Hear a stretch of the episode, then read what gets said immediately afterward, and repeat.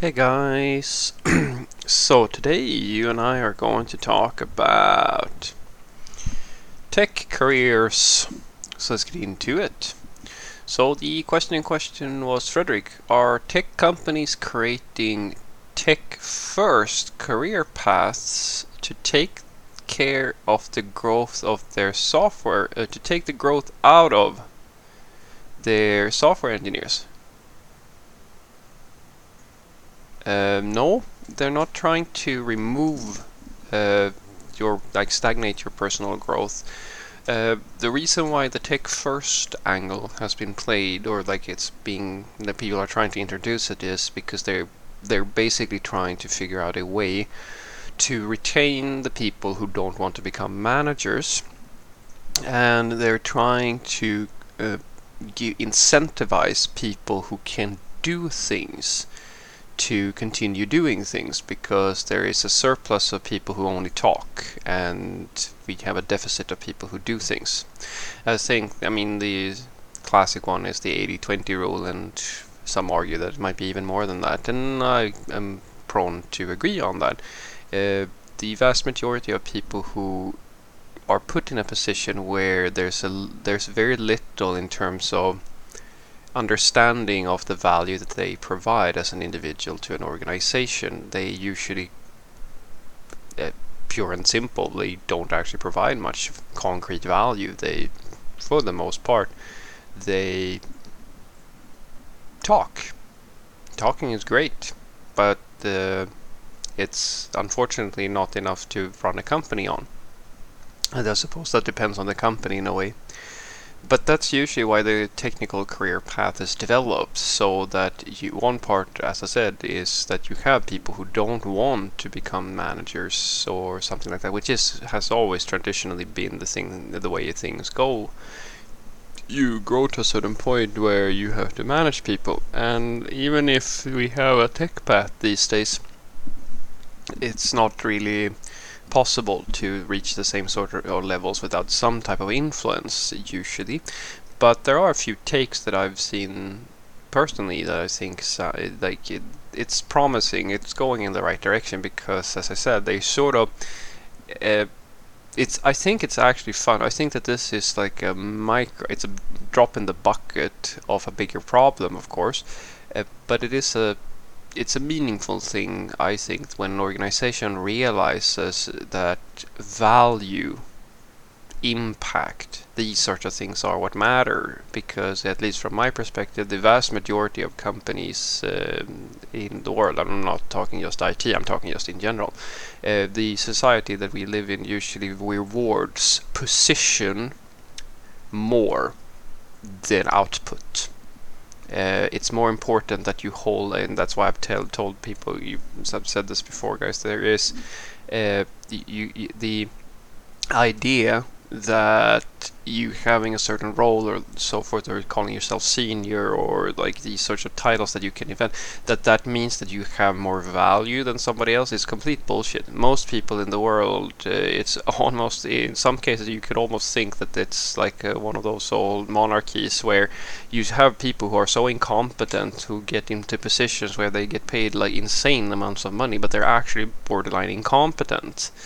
uh, because just because you might be the person running the show, that doesn't necessarily mean that you are competent. And this, this thing that we're talking about here, is a way to combat that because when it, there's a tech path when you can actually raise yourself up by actually just being very competent in something actually very hands-on uh, it offers you an opportunity to maintain both your market value as a software developer and actually be get paid the sort same sorts of salaries or like reward we get rewarded at the same level as someone who might have transitioned into a more management role.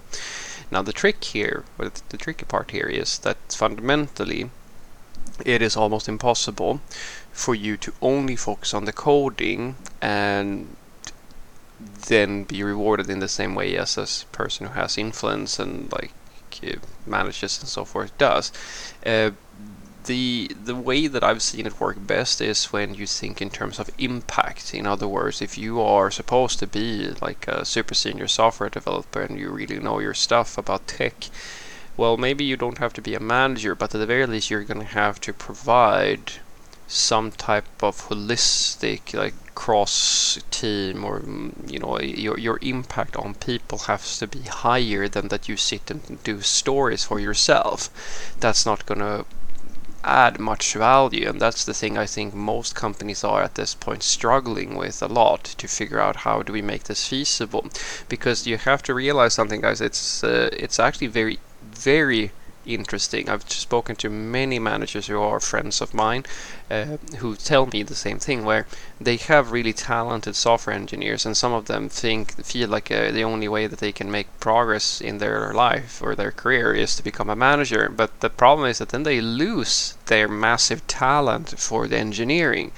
And as one told me that, I mean, I can find a consultant who can sit and do meetings and stuff like that, but I can't just find someone who's really good at the craft, which in a way is a little bit sad. So I think that this is a step in the right direction, although it's still, I think, way, early to say if it's it's no by no means as as an as established a solution to this problem as the stand. Hey, you're a manager now. So what I want you to take away from this is that the tech career path is has not very hasn't so much to do with holding people back or trying to you know move them uh, uh move them into something that's not going to be beneficial. It's actually a way that is it's it's more about retaining people's talent and actually leveraging it because the reality is that uh, unfortunately sooner or later a software developer stagnates unless they become a manager or something like that in many cases. Uh, if they want to stay within the company and so the companies have to come up with some way of rewarding people who are just really skilled at the craft. And the way that we're trying to do that is to basically allow you to progress to the same sort of levels as a manager. I don't i've never seen that really happen. I don't there because fundamentally if you work by yourself or like just in one single team or something like that, it's impossible for you to have the same sort of impact as someone who manages people.